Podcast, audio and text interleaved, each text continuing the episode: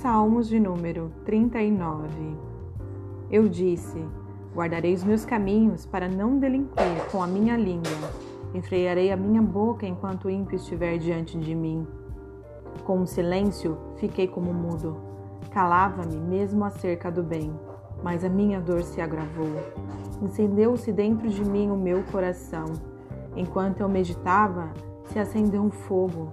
Então falei com a minha língua e disse: Faz-me conhecer, Senhor, o meu fim e a medida dos meus dias.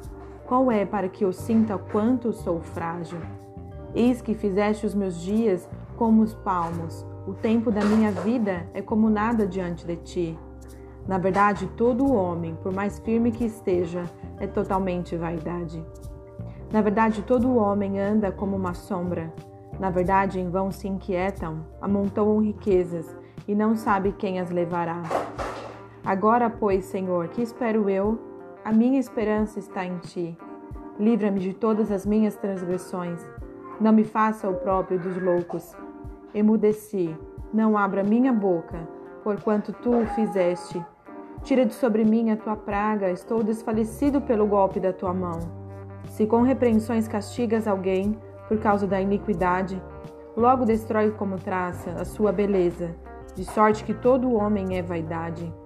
Ouve, Senhor, a minha oração, inclina os teus ouvidos ao meu clamor.